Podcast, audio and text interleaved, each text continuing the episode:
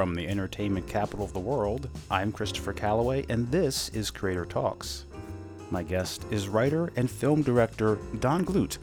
Don began as an amateur filmmaker. In fact, he made the amateur Spider Man film in 1969, and he also began writing stories for those black and white horror magazines Creepy, Eerie, and Vampirella.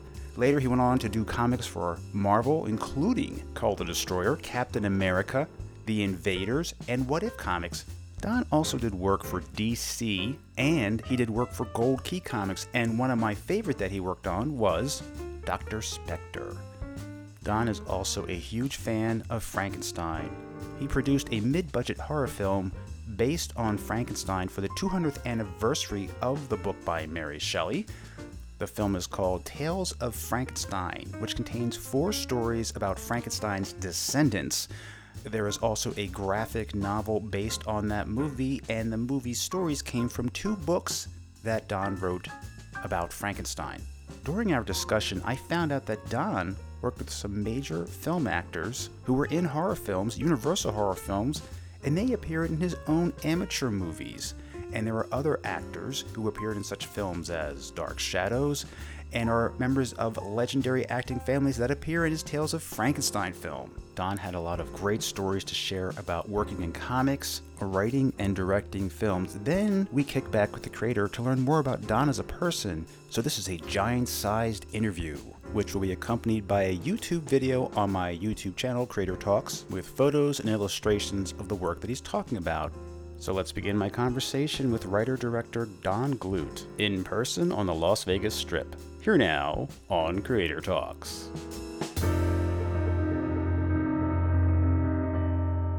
One of your great loves, Frankenstein monster. Like that is the monster for you.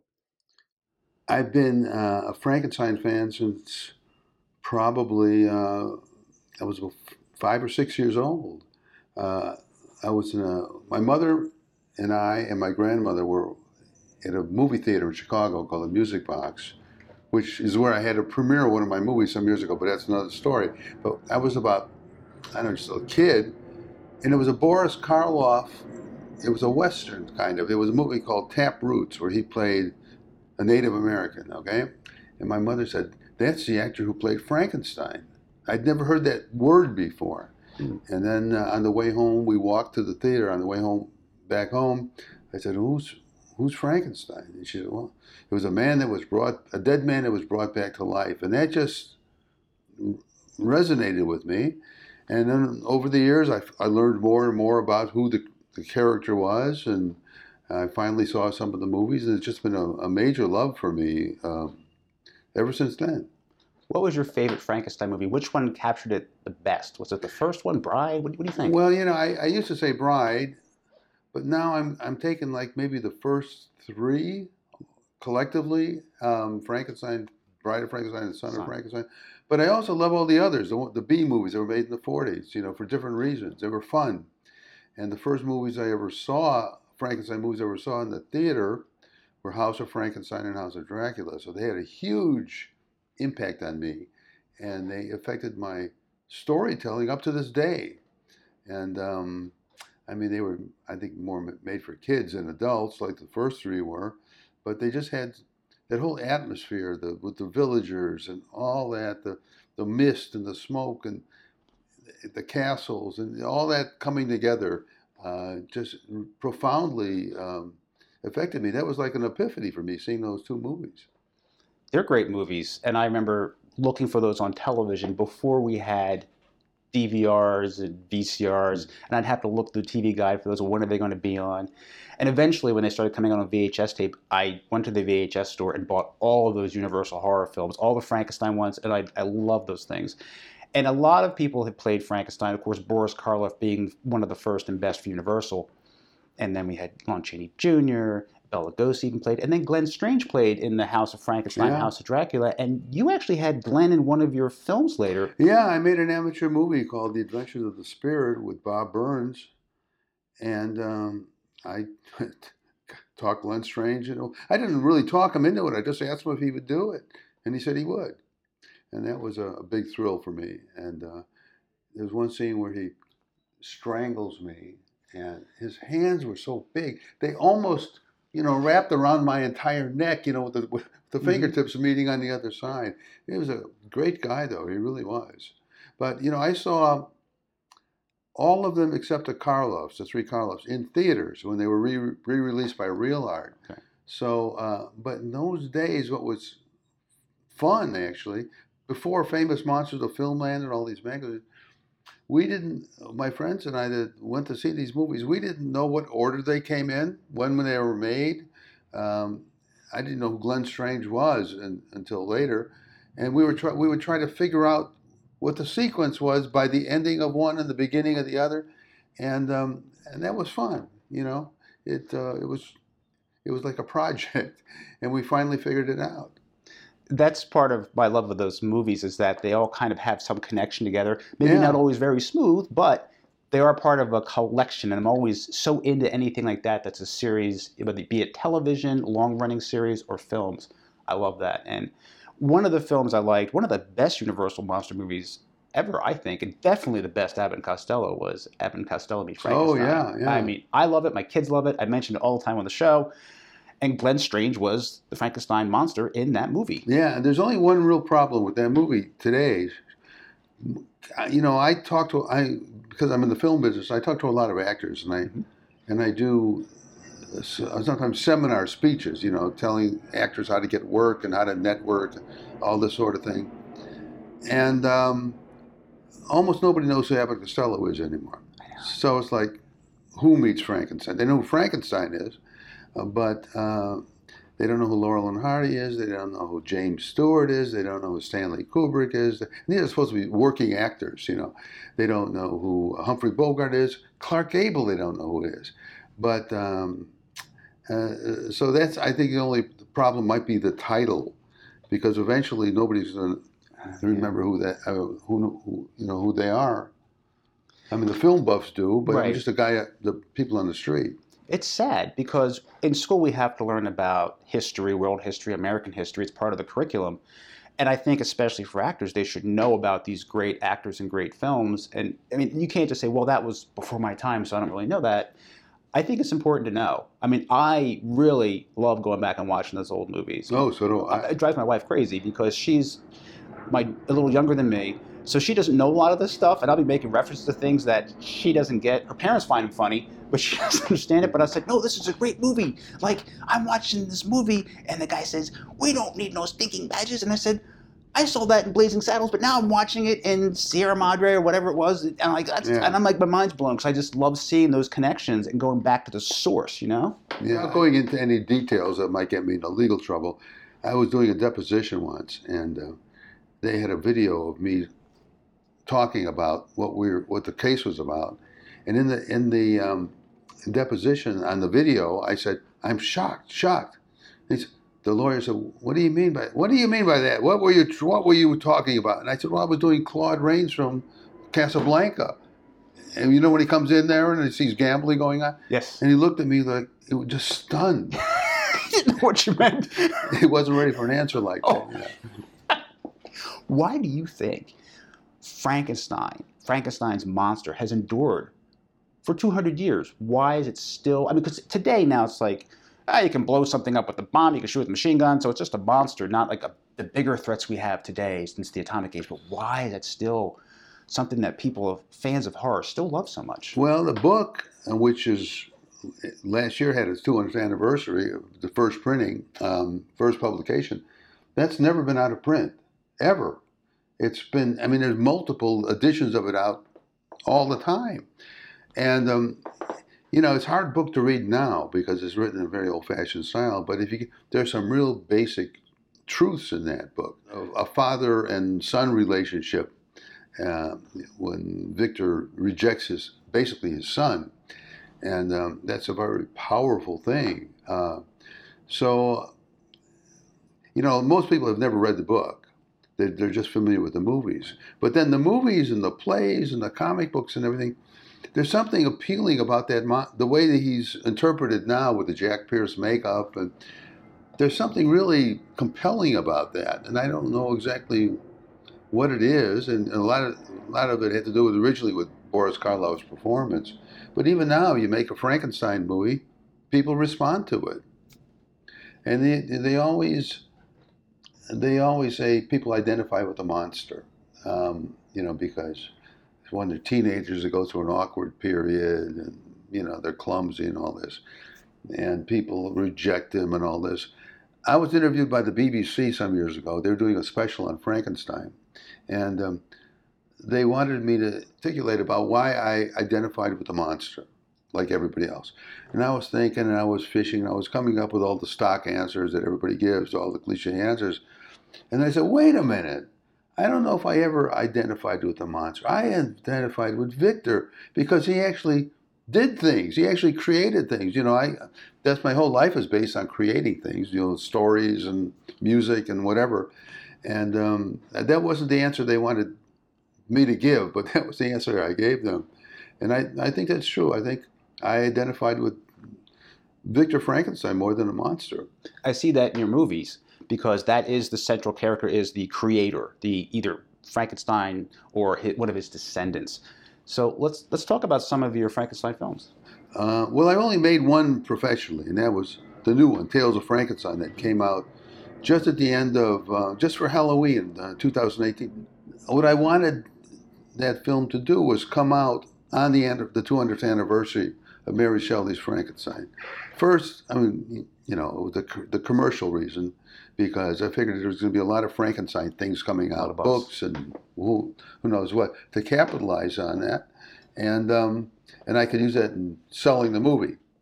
And the other thing was, uh, I just, it was like a tribute to Mary Shelley's book, you know, and I wanted to be part of that uh, celebration. And uh, that's why it came out in 2018. And the Blu-ray just came out October 1st of 2019. Right, right. And the DVD came out right before Halloween, which is another me thinking commercial terms. Good timing. Because that, everybody wants horror films for Halloween. And if they miss that, they they make nice stocking stuffers for Christmas. And if people haven't heard of it, well, it's a modest budget horror, almost comedy horror film. And I love that so much because today there is, and I love this too, in a way, the CGI and everything they use in movies for the superhero movies, it's great because they can do things they couldn't do before. But when it comes to horror, I just don't want a whole bunch of CGI. I just want a good story that really pulls me in and good character. I love the Universal movies and I love the Hammer films.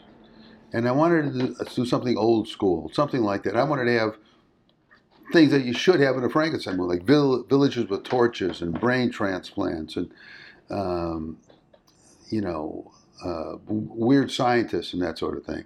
And, and that's what I did. But I did it, I wanted to have practical effects, practical makeup effects I didn't want to put a lot of well, it's, it's expensive anyway to have CGI, and I don't particularly like CGI. It's to me, it's it's taken over the movies. You know, you look at one of these Marvel movies or DC superhero movies, and the whole last act is nothing but CGI effects. It's like a cartoon, you know, a high tech cartoon. And I wanted to do something more traditional with real actors, um, real makeups, and uh, real stories you know, there's four stories in there, and I couldn't, I couldn't make them longer than they were. They were longer originally. We had to cut them down because the movie was going to run too long. Um, I wanted them to be real stories, a beginning, a middle, and an end, and uh, not just a lot of pizzazz, you know. Mm-hmm. And these four stories took place at different times. It progressively yeah, yeah. Each story takes place in a different country in a different time period, which presented some challenges because we had to have all the right clothes and the right. The one that's set in the 40s, we had to have the right telephone. We had to have the right car. We had, we you know, um, um, even the lightning. I wanted to get that stock lightning shot you see in all those old movies, including Bride of Frankenstein. And it took me a while to find it, but I got it. And I wanted to make sure all the sound effects were like from 1940s radio shows. We got all those. And if the detective in that episode made a reference to a Frankenstein movie, it had to be the Abbott Costello one because the because the, the segment took place in 1948. And when he mentions the Three Stooges, it's got to be Shemp Shemp, you know, all those little right. things have to be uh, right. And um, I was very, very fussy about that. I just watched that this week and I rented it. and my son wanted to see it, and my wife's like, "You got to go to bed." You know, we're strict about that, but I was like, yeah, "He's watching the movie. Come on." so next day, he's like, "Can we watch it?" I'm like, "I rented it. I'll get it again, or maybe I'll have to get the Blu-ray now."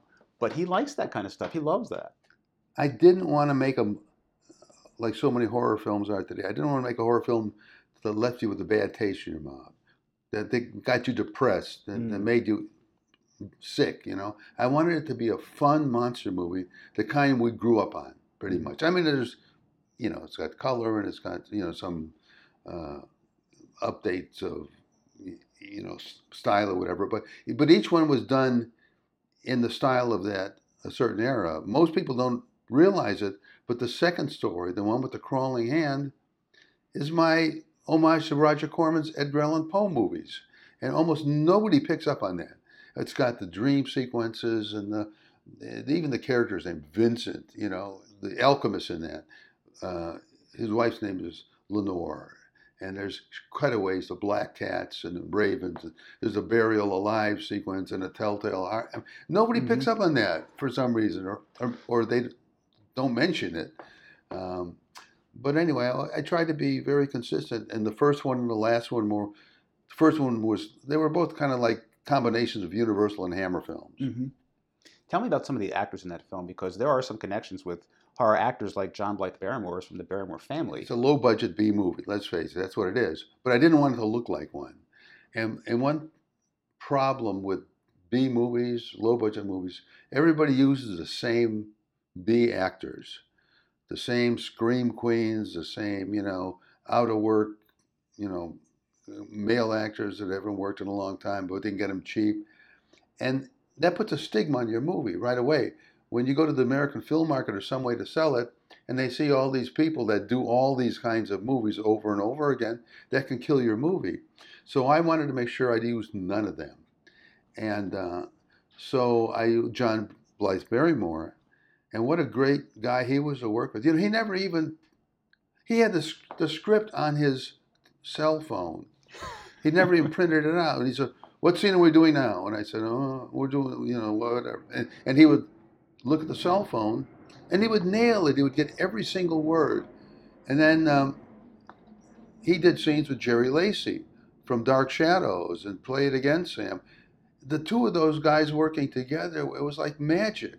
And um, we even left some of Jerry's cuts uh, a little bit longer because he would do something, you know, with his eyes or his eye, and it, it was it was just wonderful to see that.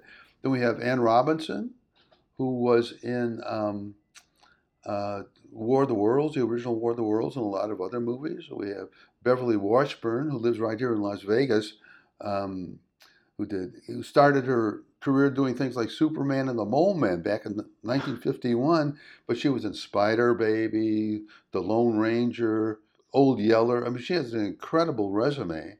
Uh, Star Trek. Um, we have T.J. Storm, who, uh, besides being a, a great actor and a wonderful person to have on set, was Godzilla. In the in the, the the last two Godzilla movies, he was the motion capture guy doing all of Godzilla stuff. He was um, uh, in the Deadpool movies, the the X Man, uh, the guy Oh, who Colossus? yes, that was, that was him. Okay. And uh, Mel Novak, who's done all who did all those Bruce Lee and Chuck Norris um, martial arts movies. He did a movie with Christopher Lee. Um, what was that? Uh, it was a Chuck Norris movie, and Christopher Lee was the villain in it, and, and I think he was like Mel was like a henchman. So I have some really good actors in this. But some of them you probably wouldn't be familiar with, but those would be some of the name actors. And I was very careful. And the people that didn't have like a long resume, we brought them in for some, you know, uh, to audition. Okay. And um, some of the auditions weren't easy. But they had to look like, you know, one thing when I cast a movie, the actor has to look like the character. And, um, you know, I see too many movies uh, and too many plays where the actor just bears no resemblance to the character they're playing, at least in my mind. You know, a guy playing a leading man and he looks like Woody Allen, you know, it, it doesn't work. Yeah. And, um, It's hard to sell it that yeah, way. or the young, the actress playing the young, the young babe is you know like forty five years old and much you know very overweight. it doesn't work. You got to look like the character, and um, and luckily it was a it was I had wonderful actors who per, who were wonderful to deal with. They had great, you know, attitudes and personalities, and there were no prima donnas on this movie. And you even had a comic book writer creator in the film as well. Oh yeah, that was sad. Len Wein, yeah. who uh, went through a lot of grief, you know, because he had he had he was Len has never been in good health. He was he's had serious health problems since he was a kid. He never told anybody. He was he was this really outgoing kind of guy, and everybody loved Len. And um, he was going through a lot of pain. And I said, Len, are you sure you want to do this movie? And he said, Yeah, I want to do it. And he came on the set. He had to come in like around nine in the morning, ten in the morning, because the first scenes we shot with him for all kinds of logistical reasons, he had the makeup where he's got the plague, you know. And then the other scenes were shot at night. So there was a period of about six or seven hours in between that he just laid there on a bed. In, I said, Len, I'll, I'll replace you. I'll get somebody else. And he said, No, we've been friends since the early 1970s. I don't want to disappoint you. And I, and I want to do this movie. And he did it. But unfortunately, he passed away before it was finished. So um, he never got to see it. Well, it's a great tribute to have him in it. Yeah, and we uh, dedicated the movie. Dedi- I, yes. And now, since then, Robert Axelrod also passed away. He was one of the villagers, and he was also one of the Power Rangers, one of the voices of the Power, the original Power Rangers. Okay. Played one of the villains in there or something, and um, so he uh, he was in the hospital when we had the premiere, so he never got to see it either. Now, you plan on doing another movie like that, uh, like a sequel, follow up? I had a, a vampire movie I wanted to do, which was kind of a combination of Carmilla and Death Wish, you know, but a, mm-hmm. a, very urban kind of thing with a. I don't want to get into the plot, but we're getting such good reviews and response on the Frankenstein movie, and I have more stories to use. I said we should just do another Frankenstein movie. So I have a script. It's called Tales of Frankenstein Book Two, and I say Book Two instead of the sequel or something because the stories are all based on published short stories of mine that came out in a book called Tales of Frankenstein. Yes. And I have the script already written, uh, in my mind, even partially cast. But you know, I got to make some money off the first one before I can make another one. Right. It is so hard to get some of these ideas through Hollywood because there's certain expectations on revenue and everything. I mean, it's it's a business. But there's something that these indie films, these mid-budget films, bring to us a certain joy, a certain happiness of seeing these great stories brought to the screen with a lot of passion and love behind them. You hit it right on the head because they're not corporate movies. They're not made by a, a company or a bunch of 25-year-old guys sitting behind it, sitting at a table who have never heard of Humphrey Bogart before, but they're going to make a movie, and um, and it's all going to be special effects, and, and it's going to bring in it's going to cost millions of dollars and bring in billions of dollars. Um, it's a separate industry, really, and they're made by people. Some of them, not all of them. Uh, some of them are made by people with a lot of love for the genre and, and a love for making movies, and um, with passion. I like to think of myself as one of those people. I mean, if Tales of Frankenstein doesn't make a dime, the experience of making that movie was such a was so great that it's it all you know if it makes its money back that's wonderful if it, I can make another movie then that's where the money would go but there's no cynicism involved at least with some of some of us just some some independent movie makers B movie makers just know they're going to be making a piece of junk and that's they go, they go into go into it with that attitude mm-hmm. and you know we just get a bunch of girls to take their tops off and we're going to make them a lot of money. I don't do that. Maybe I did years ago, but I don't anymore. Tell me about how much time goes into making one of these films because you do have. I mean, I did think that the shots were very good, the quality was very mm. good, the acting was very good, and I don't want to spoil anything because they're all like surprise endings. But I, I, do have to say, and I won't spoil it, but the last the last story in there, um, that last scene I was like, my son didn't see it. And I was like, he's got to see this. One of the main problems I see in low budget movies and people who aren't familiar with, you know, the people making those movies uh, don't know what really separates them from the major, major, the real movies as we call them. Um, one is they put in too much dialogue. They tell you too much. They don't leave Mm-hmm. enough up to your imagination. In other words, I call them "there they go" lines. A car drives away. Somebody will say, "There they go." Well, you know they're going. Well, you show that. You You, know, it, you, right. you don't have to say that. Look at the how many movies with like a Clint Eastwood movie. How much he says without saying anything, you know, and um, that's what I try to do. Now, in that one you're talking about, Mhm. I could have just said, had the the scientist at the end say, "Oh my God, what have I done? I have," and then Right. explained it Yeah. but I don't say that. In fact, I, I, I'm almost worried. Maybe I maybe I should have put more information. There's all little hints of what's going on. hmm Things hanging up on walls, and you know the the, the, the talking about the soil that preserves. You know all those sort of things. You put those all together, it is all very clear, and uh, it all is solidified in the shot when he looks in the mirror at the end. I love that shot. Oh my god, that was so good. that was I didn't expect that. That's the thing about the way it looked. everybody on the set told me it was not going to work. And I said, it's going to work. We're just going to use some simple, practical effects, some of which I use in my old amateur movies when I was a kid. And said, it's going to work. And they all looked at me like, "Mm," and it worked. See, the thing is, it respects. I mean, you got it. You understood what that meant. Absolutely, Okay. absolutely. Okay. And that's the thing, it respects the audience intelligence. You don't have to spoon feed Mm. them. If you pay attention and you love that kind of film, you're going to pick up on it and you're going to enjoy it all the more because someone's not saying, well, here's what happened, or you have the sidekick or whatever explaining things to the audience because they don't get it. Like, sometimes I find that a little bit like, duh. And, uh, it, but that, it, I'm, I'm telling you, get it. People have to get this and see it. It's really, really good. I look forward to seeing more of that. Um, now, today, it's very easy to shoot videos, case in point, and the technology is there, which is a wonderful thing. But you just can't point and shoot, and there you go. I got something now. Because a lot of people are creating content.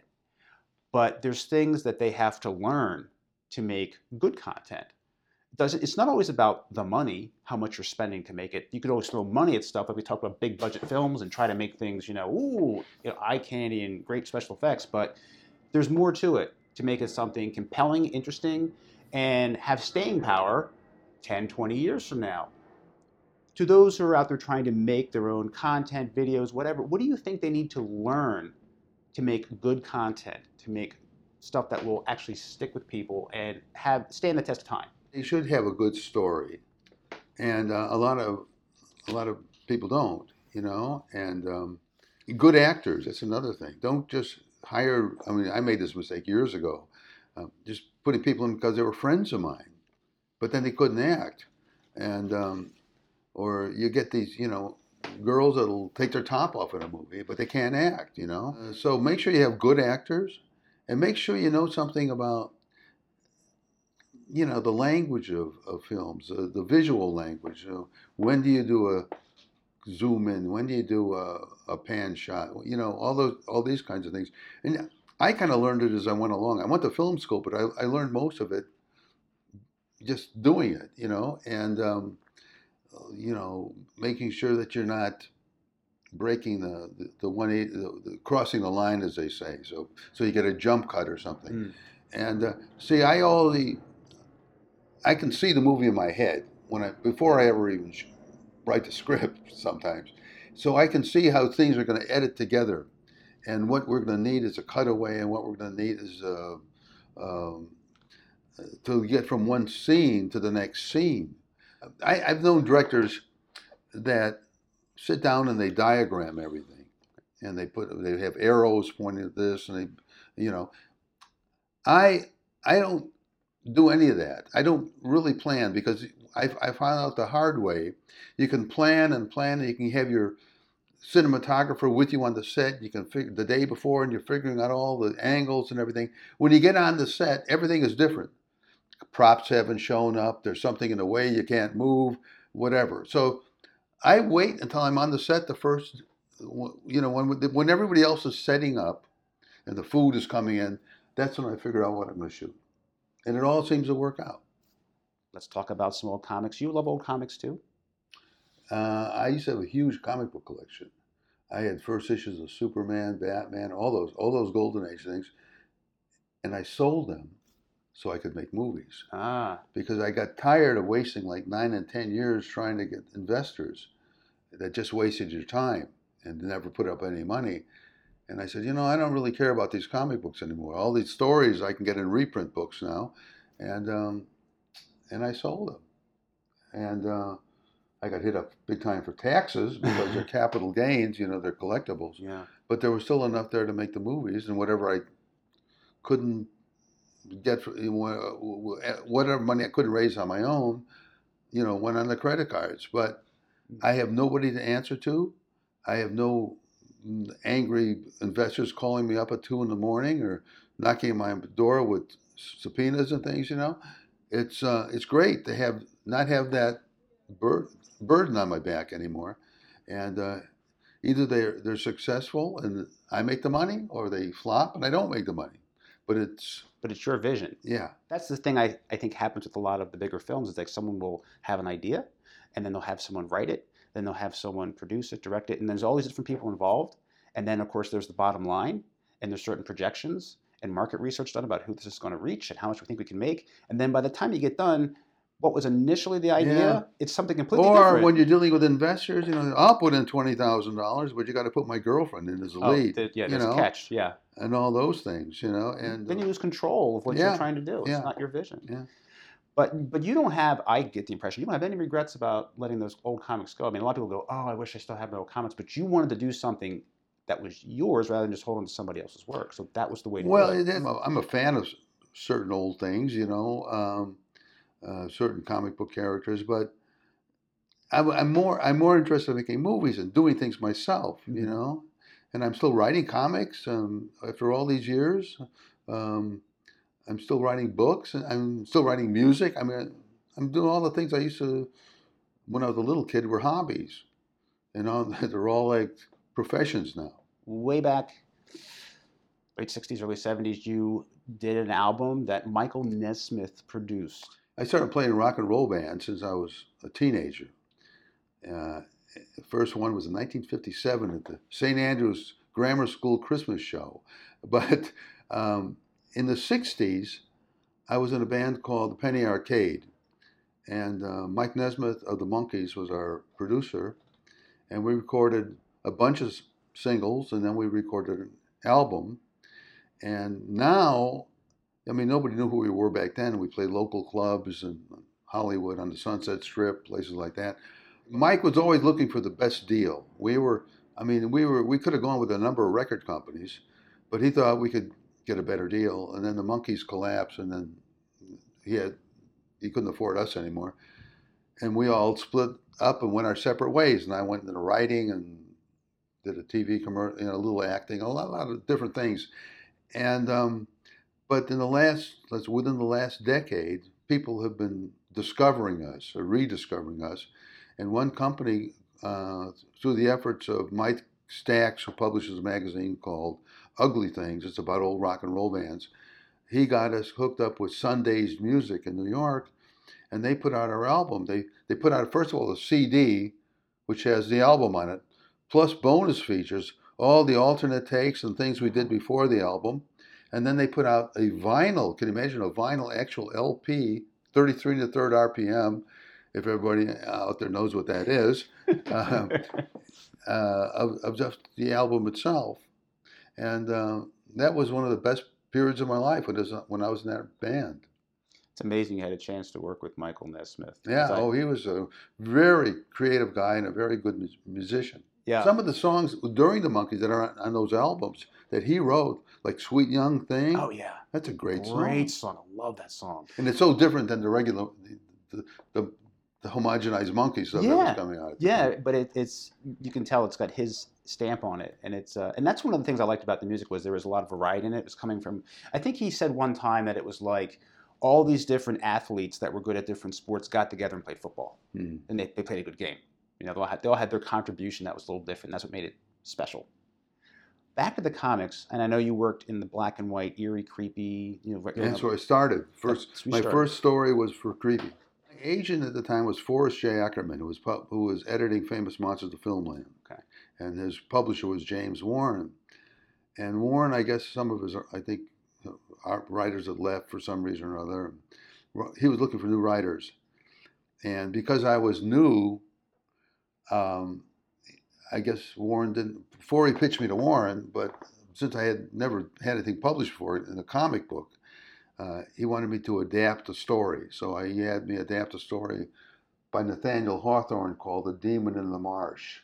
And that was my first story. And then I did another one uh, based on the Oblong Box that never did get published. And then suddenly there was this Vampirella project. And um, Forry said, Can you write some original stories with, uh, you know, with, with sexy women, you know, but in the creepy type format? I said, Sure, I'll try, sure. And so I did, and I ended up writing, except for two stories uh, in that issue, the first issue of Vamp- Vampirella. And that's where it all started. And then eventually you started writing for Gold Key. Now, I don't know much about them as a company, but I, I do have some of those old Dr. Spektor comics, mm-hmm. and you did Dagger too. And who, how did you hook up with Gold Key? Like, who did you work with there? What happened with Gold Key was Boris Karloff, which whose birthday is today, I might add. Um, Boris Karloff died, and Famous Monsters was going to do a special. Uh, oh no, Forry Ackerman was going to do a book for Ace um, Ace Publishing Company, Ace Books, called The Frankenscience Monster, which was about Boris Karloff, kind of a tribute book. And he was trying to come up with all kinds of different topics that we could fill the book up with. And one of them I came up with, I said, why don't we do Boris Karloff in the comic books? Because his, his likeness was drawn into a lot of comics, mm-hmm. but there was also Boris Karloff's Tales of Mystery that Gold Key um, was publishing. So I, uh, Gold Key, which is part of Western Publishing Company, was located in Hollywood. We had a Hollywood uh, office and a New York office. The reason they had one in Hollywood because of their association with Disney and the other studios. So I called them up. I said, I'm doing this article. Could I come and do some research and ask you some questions? So I did. But me, I always, when I, I never let an opportunity pass me by. I said, here I am in, in a comic, a com- comic book company's office I'm not going to let that go. And I said, hey, I, I'm also a writer. Could if you're ever looking for a writer, yada. They said, well, you know, we, we're very loyal to our people. We have writers, and we don't want them to uh, not be able to support their family. So we're not going to create any competition for them within the same company, but we'll keep your name on file. And about six months later, I got a call from the editor there. Say we we need a, a writer to write some text stories. Remember the text stories in the comics I that they they had to put in there for get their postage That's right, right. Yes. rates or whatever. Mm-hmm. And so I wrote a few of those, and none of them ever came out. But then um, they said, "Hey, we, we're starting a new company, a new comic book title called Mystery Comics Digest. If you'd like to write," and they were basically the creepy and eerie type stories, but with no gore, with no sexy women. You know, they were just kind of cleaned up. You know, and uh, so I wrote some of them, and they loved them. And then one day I, I brought in Dr. Spektor as a host character, a new character, who was like Boris Karloff or, you know, Rod Serling introducing the Twilight Zone stories. And, um, and then they, D- Dr. Spektor kind of took off introducing these stories. And he said, hey, we want to do a Dr. Spektor book. I said, great. So that's where that all came from. It just an evolution, one thing leading to another. I worked for DC, Marvel, Charlton, Archie, just about everybody.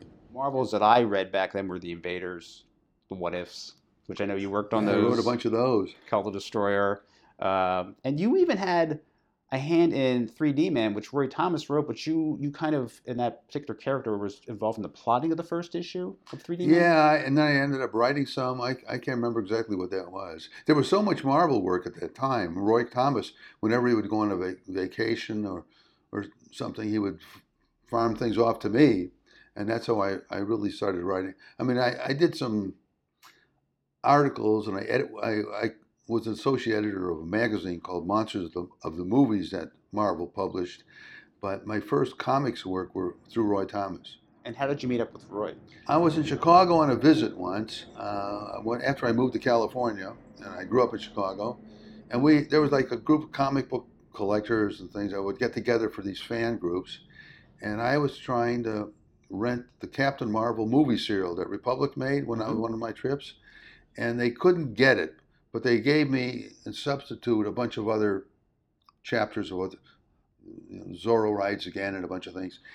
King of the Rocket Man, and we had this fan thing, and Roy Thomas came in for the fan thing, and that's where I met Roy, and uh, we've been friends ever since.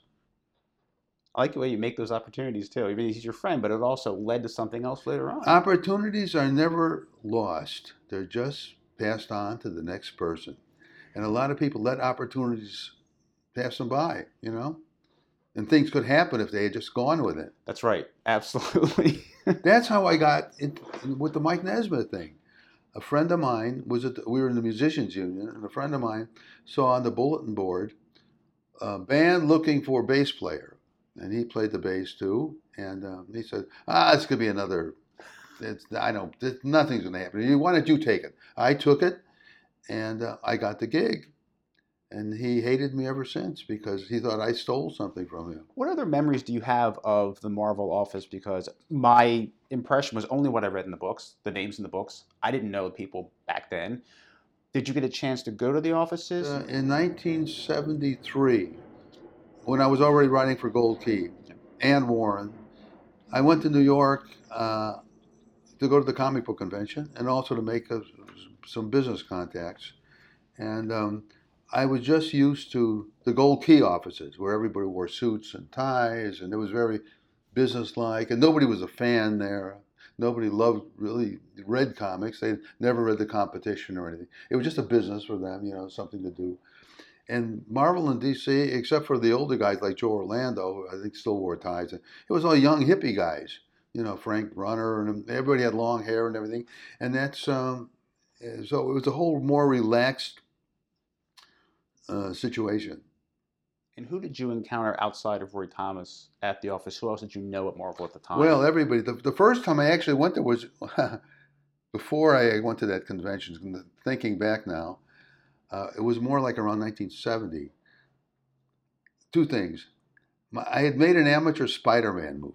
Mm-hmm. Okay, so I had a costume for a Spider-Man movie, and um, I wanted I wanted a trip to New York on the dating game television show. So I was in New York. I was, hey, I'm going to go to New York. I'm going to meet Stan Lee and see if I can talk him into giving me the rights to Spider Man based on this costume okay. to pitch it as a movie. Thank God he, he explained to me why that wasn't possible. But I went down to, uh, uh, Mar- I went to Marvel. I was introduced by, uh, an artist friend of mine named Larry Ivie who was a character in his own right. And I called up Marvel and I said, uh, I would like to meet Stan Lee. And I talked to Flo Steinberg, I guess I was on the phone. Mm-hmm. And she said, Come on down. And Stan was very gracious. You know, I ended up working for him years later, but I didn't know that at the time. And um, I think Roy, I think Roy was already there on staff, and um, and that's that was my first time actually there. But I wasn't pitching my work as a comic book writer at the time. I was just trying to get Spider-Man. Stan to give me the rights to Spider-Man, and um, uh, but it was a whole different world at Marvel and DC. It was all you know, guys in T-shirts and you know, long hair and all that. They were all like rock singers, more more than the people were at Gold Key. So that was a that was a that was a, a pleasure for me because I was I had long hair and I, I was playing. I just gotten rid, gone through the Penny Arcade stage and all that. And um, but it was at the uh, it was in '73 that I got into Marvel and DC, and Marv Wolfman got me in at Marvel. He uh, assigned me a story that I wrote, but it never got published for their Haunt of Horror magazine. Mm-hmm. And the thing with um, DC was um, another one of those opportunity things. Um, Gerry Conway and his girl, then girlfriend Carla Conway, had a party and I was up at Marvel meeting everybody, and they said, "Hey, why, we're having a party tomorrow. Why don't you come?" And, and, I never turned down a party. Never, never. That's one of my rules of, of life. You meet a lot of people at parties. Yeah. So I was at this party, and everybody was there at Gerry's party and Carla's party was in the comic book business. And I was standing there, and I met Denny O'Neil from DC, and we struck up a conversation, and we got, you know, we got to like each other, and and he said to me, um, "You, you're you're a writer. Uh, why don't you come down and see me on Monday morning?" So, because the party's on the Saturday, and uh, I said, "Great." So I went down to DC Comics. I I met Denny right when he arrived, like nine in the morning or something, and we went into his office. And on his desk was a stack of manila envelopes about this high. and he said to me, "You know what those are?" I said, "Well, I assume they're script submissions that people send into you." He said, "There might be a real masterpiece in here, but I don't have time to read all these. These just these just came in over the weekend, and tomorrow there'll be another big stack." He said, gave them to his secretary, send these back. Then he said to me, "What did you bring me?" And I handed them the scripts, and those are my first sales at DC. And that's how this whole thing works. It's, it's so important to establish relationships with people in the business, people that can hire you, and they like you. Maybe they'll buy your work. Roy Thomas once told me, he said, a comic book cover will sell that issue, but the contents of it will sell the next issue. And I stopped to realize that in, in, my own professional life, you get to you get the producer, the publisher, the editor to like you first as a person. Then he looks at your work, you know. And um, you know, if you've got a lot of personality problems, if you're a real weird character or something, he probably is never going. to You might have a masterpiece, but he may it will never might never be seen or read. That is such good advice because today it's very easy just to fire out emails very impersonally and just say, hey, can we connect or whatever? And that's not going to always get you a chance Yeah. to meet somebody. And they can be misinterpreted. You can say one have one word in there that you're making a joke, and they take it as an insult Oh, or yeah. something, or you know, and you can. you have to tread very carefully. Yeah. When I write stuff, emails, I, I make sure that the emotion comes through. Or it might, if even if something might be interpreted as bad, like at work, I'll even put like smiley face because I don't want something to come off the wrong way because it's just too easy. I have a hard time explaining this to my daughter. Hey, she's listening, I'm sure. That you know, even when you text, make sure the English is clear because it can really confuse the heck out of people what you're trying to say. So Yeah. I write like I write a letter. Yeah. I go and I edit my text messages. I, I see, uh, you know, a Facebook post I put on there two years ago. Oh, you shouldn't have had the apostrophe there. And I go and I edit the thing, two years old. And uh, some of the things on Facebook, I have no idea what they're saying. I get text messages. I say, what in the world are they? Yeah, a lot of things are just done from the hip, but Yeah. I, I take a lot of thought, 'cause especially it's kind of like a limited budget. I have a limited space to Yeah. say something, Yeah. so I want to make sure it's super clear and it gets to the point and it, it captures somebody's attention. I see these long, long, you know, on Facebook, these messages that you click more and it goes on. I don't read those. No. Who's got time? I doubt anybody does. But we're both eh, similar in that we're perfectionists in that way. You know, like whatever we've got to work with, we want to get the most out of it. And the trouble is too now with computers. You know, in the old days when you're, I was working on a typewriter, sometimes on a manual typewriter with the liquid paper, which Oh, my yeah. That's, That's right. uh, His mom. wife, uh, mother invented. Yep. Um, you would let things go because you just didn't want to retype it again, you know. And then you look at it a year later for the rest of your life. Why didn't I change that one sentence or that one word? Well, now you can do that, but you got to. There's got to be a point where you say it's finished, That's right. and that's the tough part. Yeah, I've seen things overworked and tweaked and tweaked and then go back next. And to me, it just starts to, when you have a vision, go with that and then get to a point, say, done. Don't keep going back and changing it, changing. Yeah. I think it, I think it hurts what you initially did. And just like go with it and be satisfied with it. And that, that all comes up to the good planning and thinking ahead of time what you want rather than revising it. And since we're speaking about writing and creating, on writing, now, do you? I, I think you generally go about you have an end and a beginning, and you kind of work towards the middle. Is that how you approach Well, on the creep stories, um, I got a real system. I'll be watching a television show or something, you know, and somebody will say something in the conversation. They'll make a phrase, it's a common phrase, and I'll think of that common phrase and I'll put a twist to it. Uh, you know, like remember the Alamo. I go, How about dismember the Alamo? Okay, I got a title. I got a great title. then I think of an ending. I have no idea what the story is yet. I just think of the last panel, the big Surprise, shocker the reveal, and Yeah. then and, and the puns that go with it that the the old creep says you know once i got that locked in then i think of an opening panel and um, then i just sit down and type and it comes out to six pages for some reason like a story it just flows um, sometimes it takes me a few days after i think of the title to come up with the title to think of the ending but it all seems it just seems to work it's a natural it's a natural thing yeah, and this is what you're doing a lot of now is writing for the creeps, and Yeah. that's kind of a, a, a throwback homage to creepy and eerie and vampirella, and they are just, I mean, just some of the titles. You know, if you knew sushi, Uh, Gum, Gummed Out was one of my favorites. Oh. The, the Well, you got vampire the story. you got the joke of the title, right? There's a s- famous old song by Eddie Cantor. If you knew Susie, if you knew Susie. Oh, I've heard that. Okay, Yes, yes. That's where that came from. Yes, that's Th- That even goes back further. Uh, Rich Sala, who's the editor, every once in a while sends me a picture of the cover. Can you write a story to go with this cover? okay. And I, it was like a creature from the Black Lagoon type of monster. I've done three stories based on covers. Okay. okay. One was uh, the sushi story. Mhm. One was Roseblood, the because the the cover it was a hand holding a globe or something with a demon in it, and it reminded me of that scene in Citizen Kane, the movie Yes. with with the snow globe.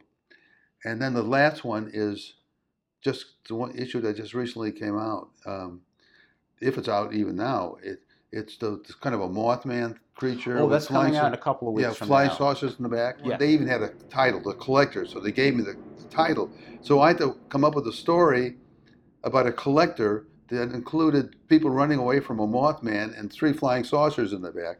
I did it. It took me a few days, but I did it. Uh, Just having those short stories with that little surprise ending, and you always, I've never always work in like, no, that guy gives me the creeps or something. Like I that. always try to put that line in there. There was only one story I didn't put it in because I uh, I hadn't thought of the, that doing that yet, and that was uh, Foxy Lady, the one set in the uh, railroad station in Japan with the werefox, and I I probably could have uh, if I thought about it. Um, but it's funny because I started out writing my comic book career started out with the Warren books, Creepy, Eerie, and Vampirella, and now here I am you know, many, many decades later, um, writing the same kind of stories. And I didn't know if I could. Uh, I was at a comic book convention in Albuquerque, New Mexico, and Rich uh, Rich Buckler was there. And he he said, and I'd never met Rich. I was familiar with the work, but we were talking. He said, "Hey, you, why don't you and I team up and write some, do some stories with the Creeps?" And um, I said, "Well, I don't know if I could write those kind of stories again." But he introduced me to Rich Sala, uh, who lived in California, not too far from my house, and we talked about it. And I said, "Well, I'll give it a shot." And then Rich and I were never able. His idea of stories were a little bit different than mine. And then he passed away, so I never did anything with with Rich. But he got me back into the the horror stories, and um, I wrote one. Uh, originally was pitching a plot, and then Rich would okay it, and, and then I would write the script. But then one day I wrote one just on spec, and he bought it. And every one I've written so far, he's never rejected one, and he's got about a hundred of them stockpiled because I get these ideas for these stories, and like if I don't write the story, they they haunt me all day, and I got to get the story out of my system, and it's better than sitting around watching television. So I sit down and I write the story, and he's got them all. He hasn't rejected one yet. Wow. And and he pairs your stories up with some great artists. Yeah. And I maybe well, I might I'm really lucky. I get the best artists. You do. I mean, uh, Benito Gallego. Now he, I think I said that right. I saw his work before. He was working on a book, A Apama, that was I think was through like a Kickstarter, and it looks something like John Buscema's artwork, Mm-hmm. you know. And I was just drawn to it like right away when I saw that. And then I see he's doing your stuff, and I was like, oh my god, like the Dracula stories. Oh, that? Maciste story he did was fantastic, and I'm hoping. I, I really went out on a limb to write that because I didn't know if they were going to be interested in a Maciste story, Yeah. and um, so I wrote two more. Uh, one that gets Maciste out of the predicament he's in at the end of this story, Okay. and another one set in the Old West where he becomes a sheriff Nice. in a western town. He fights a werewolf. It was a takeoff on the Lone Ranger. Uh, oh, I I O Silver. O W E. I Okay. I O Silver. And uh, that was a fun story to write. But if the readers like it and they write in, he'll take the other two. okay. But I like doing these stories now where I bring in historical characters. I've got one with Jesse James. I got one. This member of the Alamo has. You know what the Jesse James story is called? Stakes on a Train. And it's about Jesse's last railroad train holdup, which happens to have a, a vampire's body being taken to the Smithsonian. Ah. Uh, But anyway, uh, I like using stories with. I did one with Joaquin Murrieta, the Mexican bandito, and um, I like doing those because then it gives me a chance to do some research. I try to get all my historical facts right. In the in the um, Dismember the Alamo, we actually have the doctor who, who the actual doctor from the Alamo who treated the, the wounded. We got him in there as a character, besides Davy Crockett, and Mhm. Travis, and Jim Bowie, and all that. Um, so I have a good time doing that. That is so cool because that reminds me of one of those great, I guess it's like a B movie, but I, I still loved it. Was uh, Billy the Kid versus Dracula? I love that movie. I was on movie. the set of that movie. Were you really? I saw them shoot the scene where Dracula is approaching the, the girl who's in bed, and he's telling her, and the line was, I'm going to make you a vampire. And then Carradine says, Wait, vampire? A vampire would never say that. He would say undead. That's a good Carradine. Oh, I- so um, uh, he, um, he, I was there, and uh, I watched him shoot that. What was he like when you met him? Uh, he was sitting out there in the sun of all things, in the full Dracula regalia, and I just asked him if he would um, sign a picture, which he did. And then I, I met him. I did a TV show with him once. We were both guests on a local Chicago show. Then I interviewed him at length once, and ended up driving him to the post office. You know, it was, and you know, he was, um, he was, uh, you know, typical like John Barrymore type actor. You know, and. Uh, uh, but, but I was glad to meet him because he was one of the classic Draculas. He was. That's right. In the uh, the House of Dracula and House Frankenstein, he was back during those. And he wore the top hat. Yeah, Top hat Dracula. yeah, yeah. And that was like a what a '66 movie, The Billy the Kid, and that's about the time. Billy, he the, yeah, Billy the Kid was around '66. I love that kind of mashup of horror and western. You, Oh, know, you too. always think of the old castle, but that's what I've always I've been thinking lately. I want to see more western horror. You know. Well, I did a bunch of Western creep stories. I want the one that's coming out. Uh, uh, that I I'm also their proofreader. So the Okay. one that's coming out in the next issue, I don't think it's the. No, it might be the one with the Mothman on the cover. I can't remember. It's hard to keep track. Scheduling, yeah. but I did a story um, with the Three Mesquiteers, uh, with under different names. You know, he's not called uh, Stony. He's called Dusty. He's not called Lullaby. He's called Rockabye. he's not called Tucson. He's called Flagstaff. But it's basically the Three Mesquiteers uh, in a vampire story uh, for the creeps.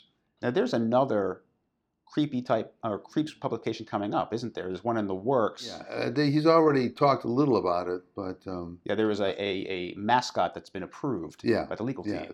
Uh, yeah. You'll be writing in that one too? You'll have content? yes, I do. I can't say what Right. yet, but I do. Are you doing any other writing contributions for other horror magazines or anything right now? No, not really. I did one for a guy, and I can't remember the title of it. Uh, another Creature in the Black Lagoon type of story. Uh, I don't know if it's ever going to come out. It was like a couple. I uh, I had an Indiegogo campaign running, and we made a deal. I would write a story for him if he puts quid pro quo. Oh, I did a story called Quid Pro Quasimodo for the creeps. nice. I did another one called Casket of Deplorables. That hasn't come out yet. a fake news has. yes. Yeah, so Well, the movies it's that as are com- as I get. okay. the movies that are coming up, that what you want to do next, that's Frankenstein sequel. Do you th- do things like Kickstarters for that or Indiegogos to help with the funding? I've never had any luck with those. No. never. And I've had about five of them launched. And um, say, I've got five thousand Facebook friends, and I figured if every one of them put in one dollar, that's five thousand dollars. Some of which, which would be a huge contribution to one of these projects, the the Frank Tales of Frankenstein calendar, one of these. All I get are on Facebook happy faces, likes, I know. wish you well, good luck, you know. But nobody will put any money in. I, I find it hard for social media if people take a lot of action. Like I do appreciate people actually write to me and say something about what they heard, Uh, but no, people just go like, and I appreciate it a lot. But you know, listen is also good. You know, so I understand how that can be frustrating. Plus, when you go on to something like an Indiegogo, there's zillions of them, and I think people tend to want more instant gratification. Like if you're making a film, it's going to take a while. I mean, that's that's a lot of work. They want to get their whatever they put money in for. Like Well, I had something like like the calendar and the picture photo book and all that. You know, they're out. You can, and I said, get you know, put the contribution on. You're not only going to get that, you're going to get a lot of other stuff with it, all signed, no shipping charges, um, uh, and it's going to be more expensive when you buy them retail when you go on Amazon or Yeah. somewhere. And it doesn't it doesn't affect Yeah. anybody. It just You think maybe it's just the wrong channel to reach the people that would be interested in that? I don't thing, know. I have other friends who, you know, raised hundreds of thousands of dollars on those things. I don't know how they do it. I don't know. Maybe conventions might be a better avenue to Oh, try to. conven- conventions. I sell a lot of you know comics and things that I've written. Yeah, written. you got a lot of comics people there. Yeah, Of course, but yeah. um, and then I usually only get invited to the comic book conventions. I, n- I never get invited to horror film conventions. Really, I'm Never. surprised. I guess they just don't like me, you know, for some reason. You know, I'm I'm not liked on the cl- classic horror film board. You know, it's I guess there's just people with different tastes or whatever. You know, Doesn't rub people the wrong way. Some people. I, I guess. It doesn't seem right because you're actually helping to perpetuate and keep those things going. Well, I've way. done a lot of stuff. I made eight movies. I've written 80 books. A lot of them having to do with Dracula and Frankenstein and werewolves and things. You know, uh, written a lot of comic books, television shows, a lot of stuff involving those classic monsters. But you know, I don't know. Uh, I got invited to a Transformers convention a few weeks ago Okay. in, in Virginia, which was nice. Um, even though I couldn't remember anything about this. I wrote a half a dozen Transformers scripts. I couldn't remember who the characters were, what they did, and people these people who know every little nuance with. Well, how come uh, you know Starscream did this, and I couldn't remember who Starscream was, and uh, or what the story was about. You know, so that was kind of interesting. Well, I get that with a lot of writers. So unless it's something they just did, when we'd have a discussion, I don't usually get into plots and details about books that they did 10, 20 years ago. I mean, Yeah. it's like, well, it's, it's old news. And but- some of these I don't even remember I did because a lot of the times back, like with Gold Key in the early days, we didn't get our names, uh, didn't get a byline. Right. And I look, read, and unless I put some kind of an in joke in the story where I put the name of a friend or something, I don't, I, I don't know if I wrote that story. You've done so much. Yeah, the thing. yeah. this is the portion of the interview where I kick back with the creator, which we've been doing, but I ask you questions just to learn more about you as a person. It can be related to your work, doesn't have to be, but it's just kind of fun things to get to. Nothing to. about sex, politics, or no, religion. Okay. None of that. Right. No, no, no, no. On all my shows, I never talk about those things. Like this is What's left? There's nothing left. well, what do you do for rest and relaxation? What do I? Work. I mean, I, I'm happiest when You're happy doing it. when I'm working on something. You know, just watching TV is, you know, or something like that is kind of boring. But I like to I like to be working. I I like to even if it's not physically typing those keys, coming up with a story or a plot or a song or something. I love going to parties, and I love every once in a while getting the old guitar out and jamming with somebody. You know, I love that. And um, those are those are pretty much it. I've got animals I deal with, you know, cat, lizards, tortoise. Um, I like going to museums if they have dinosaur exhibits. You have a museum of your own, don't you? In your your house, don't you have a big collection of? Yeah, my house is like a museum. Yeah, it really, really is. If they go to dinosaurs, donglutzdinosaurs.com, you'll you'll see it. Uh, so like six thousand pages. It'll take you for it'll take you a week or more to go through it. What is the rarest thing you have in your collection? The rarest thing I have in my collection on my wall, I have a painting of uh, prehistoric life by an artist named Archibald M. Willard that was done about 1853 or 1854. It's it's it's the rarest for several reasons. One is first painting of any kind ever done in North America of any kind of Mesozoic life, dinosaurs, Mhm. pterodactyls, that sort of thing. It was done by Archibald M. Willard, who is a his work is considered national treasures. He did the famous painting. I'm sure you've seen it a million times. The Revolutionary War. Three three guys. One's carrying a flag. One's playing a, fu- a fife, and one's playing a uh, playing a drum. And uh, the other is it's one of his missing paintings, and I have it on my wall. And um, if anybody wants to buy it for a million dollars, I'll sell it. But otherwise, I've been offered ten thousand for it. Uh, otherwise, I like it. It's in my dining room, hanging up there, taking up a nice space of wall. So you're not going to part with that to uh, fund a movie. No, unless I got a million dollars for it, then I could make like ten movies. Do you have any old movie memorabilia that's that was really hard to come by that you have? Because I know you have some posters of old movies. No, I had I never collected posters. I had a a poster, a one, original one sheet from uh, Ghost of Frankenstein, Hmm. and I have one sheets, original one sheets from some of the serials: uh, Superman, Captain Marvel, Batman, The Phantom, Nice. and uh, but I, I never really got in, into that. I I collect, I accumulated some things, but I didn't really actively collect them like some people do. Now thinking back, what was your favorite birthday and why? My favorite birthday was probably when I turned 18 because that's when I took the money I got and I bought that first issue of Superman for $15. And I could have gotten three more the same day just by crossing the street. But everybody, all my family and everybody told me how crazy I was spending $15 on a comic book. And, um, and that was that was a probably in terms of getting something, you know, getting things, but probably the earliest ones, just you know, a lot of my family was still alive, and Mhm. all the friends, you know, the, little you had your little friends. They were all probably all about the same. Speaking of books, hypothetically, if you were stuck on a deserted island, you've probably heard this kind of question before. What's the one book you want to have with you for fun, for pleasure? Something you want to read to relax, take your mind off the situation. Gosh, I don't know. Um, I don't know if it would be fiction or nonfiction. Um, I I really don't know. Maybe a dictionary, so I wouldn't forget the words, uh, my language, uh, or maybe a thesaurus, which always sounded to me like a prehistoric animal as a kid. I don't know. I, I really don't know. Maybe something I've never read that had a lot of pages, like Moby Dick, maybe Mhm. uh, Mhm. something like that. Another hypothetical.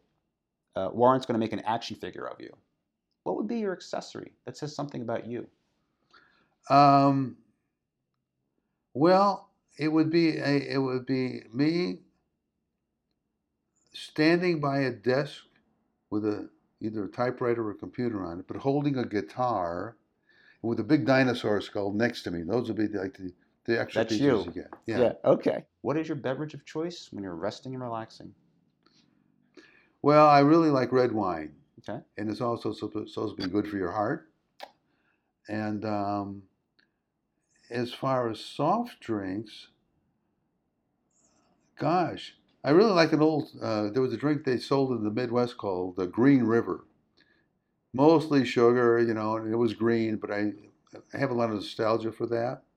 I don't drink a lot of soft drinks. Um, I like um, lemonade, pink lemonade, iced tea. I drink too much coffee probably, but I like coffee Yeah, I do too. as long as it's strong and not decaf. What's the point? Decaf coffee, you can quote me on this, is like having a Xerox copy of a dollar bill. well, they say, you know, drink water or decaffeinated coffee because it's pretty much the same thing. I mean, there's really not much in there. Yeah, yeah. Um, what still gets you excited? When somebody calls me up and say uh, I'm an editor or a publisher, uh, we have something new we want you to do, and it's something new, especially if it's something I haven't done before. You know, challenging. I go, I don't know if I can do this, and then I do it. Like coming back to write the horror comics for for the Creeps. Mm-hmm. Uh, once I got into it and I did the first story, and the letters were like, "This is the best story in the issue," and it was just something I knocked out real fast in a few hours. That was a good, good feeling. What keeps you up at night? Well, what keeps me up at night is usually my cat, but That walking on I have an alarm cat. Unfortunately, you can't set the time and you can't shut it off. That's the only problem. No, um, I don't. I have a hard time sleeping, so I, it takes me a long time to get to sleep. So just trying to get to sleep keeps me up uh, up at night a long time. But I get some of my best ideas when I'm trying to fall asleep, or when I'm driving a car on the freeway and I can't write them down, Mhm. or when I'm in bed and I'm too lazy to get up and write them down. But um, and then I in the morning I forgot what it, what they were, you know. But uh, that those kind of things keep me up. I I don't, you know, I'm not worried about earthquakes or anything like that. Yeah, you're not ruminating. You're just you're, you're having ideas. Yeah. Yeah. I've, I've said this before on the show. Sometimes I'll have something pop into my head while I'm running because like the blood's flowing and everything, and then you get the oxygen. And, oh, and there's an idea. So sometimes, so I don't forget it, I'll just like hit the record on my phone and like say something into it so I don't forget. or you, you keep a notepad by your bed in case you wake up and go. No, "Ah." I don't. Uh, I keep one next to my computer, and I'll be, and I'll be wa- I'll be watching something, and then it would you can put things on pause now Yeah. while you're watching, a, you know, and I get an idea for something or a change I want to make in a script uh, that I've already written, and uh, or something I want to post on Facebook that's going to get some immediate attention that I need. And I was like, oh, I'm watching this. And I said, well, no, if I do it, if I don't do it now, I'm going to forget it. Then I'll put it on pause. And I'll go to the computer and write it in, and I'll come back. Was there a book that you read that changed the way you think? I think one of the books that really changed my way of thinking and influencing me as a writer was at, was at the at the Earth's Core by Edgar Rice Burroughs. Okay. I bought it because there were dinosaurs on the cover, and I read it. I said, "Well, I never read Burroughs' book before," and uh, I said, "Wow, this is really something." And then I found out there was a sequel. Then I found there was a sequel to that, and there was more sequels, and that's what uh, influenced a lot of my writing style. I think my writing was influenced by three people: Edgar Allan Poe, Edgar Rice Burroughs, and Stan Lee. The thing about Burroughs too is he's like, when he started writing, he would read all these other books out there about adventures. He's like, well, I can do that. And the Burroughs stuff had continuity between the books. Yeah. Tarzan overlapped in the At the Earth's Core, and the, they were all these little subtle things, and that influenced me tremendously. Of course, Stan Lee did the same thing. I was just reading a copy of Fantastic Four over the past week. I think it was like 76.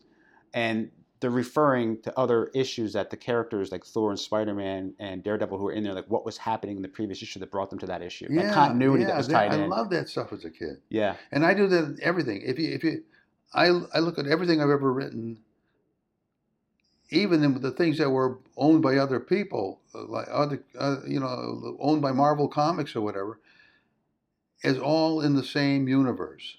So I have little references in my movies to comic book stories I wrote. They have references to short stories, to novels, and it's all connected. Someday after I'm assumed room temperature, somebody, some some guy with no life living in a basement, you know, in a Hawaiian shirt and a computer is going to figure this all all this stuff out Uh-huh. and devote the rest of his life to figuring out all this continuity. I even have continuity from my Gold Key stories to Marvel and DC stories. If anybody reads between the lines, I had one character in Dagar, the girl, his girlfriend, um, rides off and she said, "I can't stand this living with the mercenary anymore." And she rides off to the sunset, and then she turns up in Kull with amnesia, you know, and then but wearing different clothes. And at the end of her Kull story arc, she puts on the old clothes that she wore in Dagar, you know. I have all these kinds of little things going on, and um, I don't know if anybody ever noticed. A couple people have noticed, but nobody's noticed all of them. And in my Frankenstein novel series, I have references to things and other things. You know, uh, I have I made a movie called uh, The Mummy's Kiss Second Dynasty, Mhm. and there's a sign in. It's like at a museum, a sign in for guests or having an opening night of an exhibit, and this hand comes in, wearing a black kind of cape. You just see the hand come in and signs it A. Spektor, PhD. You know, and, and I love doing this stuff.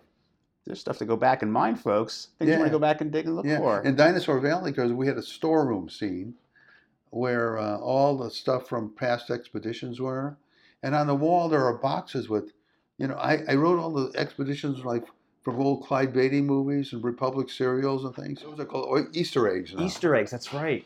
You know what I'd love to see you do someday is a Fantastic Four story, and I'll tell you why. I did one in uh, What If. I would think that'd be the perfect venue for you to do a, a Fantastic Four because Fantastic Four started out at when they, Marvel was transitioning, or Stan had the idea to do a superhero book, or he, you know, he got the inspiration or was told you should do one, and he figured, what the heck, I'm going to do what I want to do, and but it started out as like a horror book.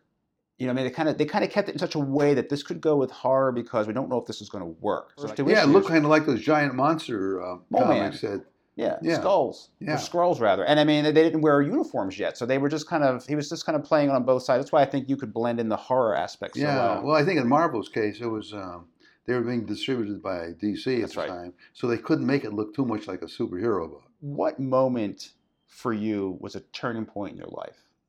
Several. Uh, in terms of movie making, um, I think when I saw House of Frankenstein, and when I saw The Beast from Twenty Thousand Fathoms, because I wanted to show. I was nine years old. I wanted to show that movie in my house, and I couldn't do it. I figured the only way to do that is to make it myself. So we had a movie camera in the house, a 16 millimeter movie camera, and uh, I shot my version of it in the backyard. So that was a big thing. When that's when the movie bug started. Um, you know, because I made a lot of, I made 41 amateur movies altogether, uh, all genres you can think of.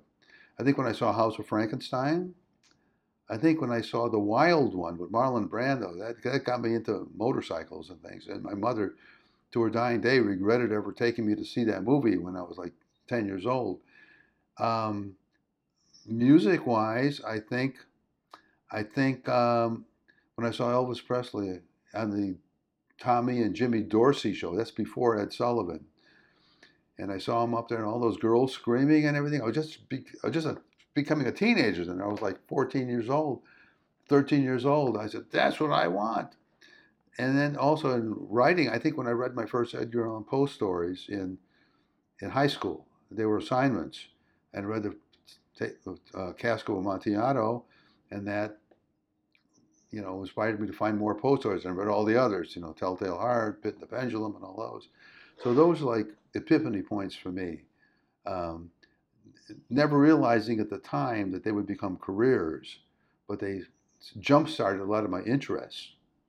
Making movies, writing, playing music. Is there anything you know now that you wish you knew when you were younger? Well, I there's so many so many things I would have done differently. Um, uh, I think I would have tried to get in the movie business at an earlier age, but I got sidetracked in the music, and that took a lot of time. So while I was um, up there on the stage playing Rolling Stone songs and things, you know, and then our own songs in the Penny Arcade, people like Randall Kleiser, you know, they were all making movies already. So um, I think I would have done that differently. And my final question is how do you want to be remembered? I'm not really concerned if I'm remembered at all, actually. But if I would be remembered for certain things, things that I put more work into and more love into, like my dinosaur encyclopedia volumes, which were a tremendous amount of work, and um, I take a, a, huge amount of sa- personal satisfaction for having done those, which were like semi-technical. I mean, they take up this much space on a shelf. There's eight volumes in it. Um, I think for this Frankenstein movie, because it was a labor of love, really. Um, the penny arcade music, you know, and uh, you know, uh, I don't know, uh, maybe for somebody who doesn't get invited to horror film conventions, I don't know. Those are the things I, I, I'm really most proud of, I guess.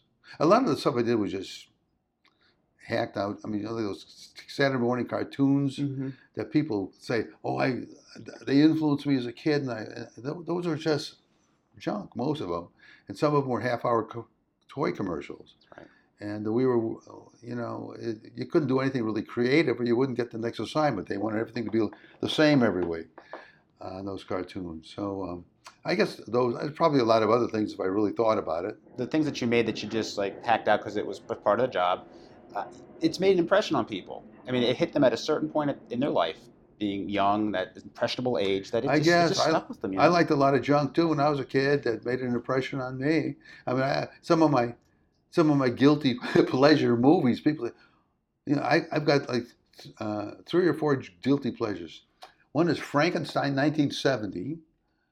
One is the George Raft story. Another is Showgirls of all things, and I, I these strange things that have no connection with each other. Um, there's a movie I desperately want to see, and it's apparently lost that I saw when I was a teenager, called the called Street Fighter. Street Fighter spelled with a hyphen, and it was a movie, one of these juvenile delinquent movies that came out in 1959, starring Vic Savage, about a teenage punk who gets involved with the mob or something. I can't remember what it was. And at the end, all I remember, the only thing I remember is the last shot where he falls off an oil derrick or something, and they're cut to a close up, and he goes and like vomits blood. I'd never seen anything like that before, and I want to see that movie again. That whole movie. It's probably the worst piece of made by the same guy who made the the Creeping Terror. Remember the movie? But it was like it was a rug crawling around or something, and I, I probably get into about five minutes of it and be bored out of my mind. But but I really would like to see that movie again. And apparently, there's nothing exists of it anymore. I did that scene in one of my amateur movies. I had, I had a guy who died, and they cut a close up, and I had I had actually milk coming out of his mouth, you know. And uh, but uh, yeah, I was I was terribly influenced by things I saw on television movies. The our gang comedies, The Little Rascals, were mm-hmm. tremendously influential on me. I was they would start a detective agency, and I would start a detective agency the next day with my friends on the street. They would turn their wagons and things into locomotives. I do that. It's, it was they were just uh, it's Flash Gordon serials. I would make all those costumes and weapons and things out of cardboard. It's so funny the things that inspire us that people making them might not think it has that much of an impact, Yeah. but it does. And the work that you have done, I think, has inspired a lot of people. And it has certainly brought about my love for horror and even deepened it even more. So I, I look forward to every issue of The Creeps that's coming out with your work in it. And I hope to see more of your film work in the future, more Frankenstein. We want to see more stuff like that. Well, I hope so too. Um, you'll see more movies if these make any money, and you'll see more creeps certainly because I, they've got an inventory that's about a hundred of them yet. I, you know, because they can't print them all in one issue. But he's but Rich uh, Sella says they're well received. The the uh, the readers like them, and a lot of it has to do with the artists. I'm lucky to get good artists on them, really good artists. Thanks so much for being on Creator Talks today. I had a great time. And that wraps up my interview with Don Glut. The video, as I said, will be coming up in the weeks ahead. Plan to have that out, oh, sometime between Christmas and New Year's. A little year end gift to you. I will be adding in photos of the actors he's speaking about, the movies he's speaking about, and some of his books and comics that he worked on. If you have a chance, you can check it out on my YouTube channel, Creator Talks, where I also post the audio of my interviews. And of course, they're available on iTunes, Google Play, Stitcher. And since the holidays are approaching, think about leaving one more gift for me a review on Apple Podcasts. Just a star rating will be fine. You don't have to write anything lengthy. Your feedback is always appreciated as well. You can reach me through social media at Creator Talks Pod. That's at Creator Talks Pod on Facebook, Twitter, and Instagram, or directly via email, creatortalks at gmail.com. Now, before breaking for the holidays, I want to squeeze in another podcast. Before Christmas, yes, before next week, I have one coming up with Danny Fingeroth. He is the author of The Amazing Story of Stan Lee, A Marvelous Life. Danny started with Marvel back in the late 70s. He was the Spider Man group editor, also wrote Spider Man Deadly Foes, Dazzler, was co creator and wrote the entire 50 issue run of Darkhawk. But we're going to be talking Marvel and Stan Lee. How Danny got started at Marvel, what it was like working at Marvel, and all about Stan Lee. A Marvelous Life. So if you haven't finished your Christmas shopping, check it out online through Amazon, Barnes & Noble, or go to the store. If you want to get into the full Christmas spirit and brave the crowds, buy it for someone you know that loves comics or buy it for yourself. I've read it. It's a great read. And after Danny's interview, I might have one more interview during the holiday week for you to listen to before we start 2020, and then we'll kick off the new year. And there's certain people I must have on the show, so I'll be doing things a little differently. I might be doing two or three interviews only per month, but the format of the show will be the same. And hopefully, there will be more video interviews I can bring you from Las Vegas, as well as cons on the West Coast. Until next week, keep reading and enjoying those comics. For Creator Talks, this has been Christopher Calloway. Until next time.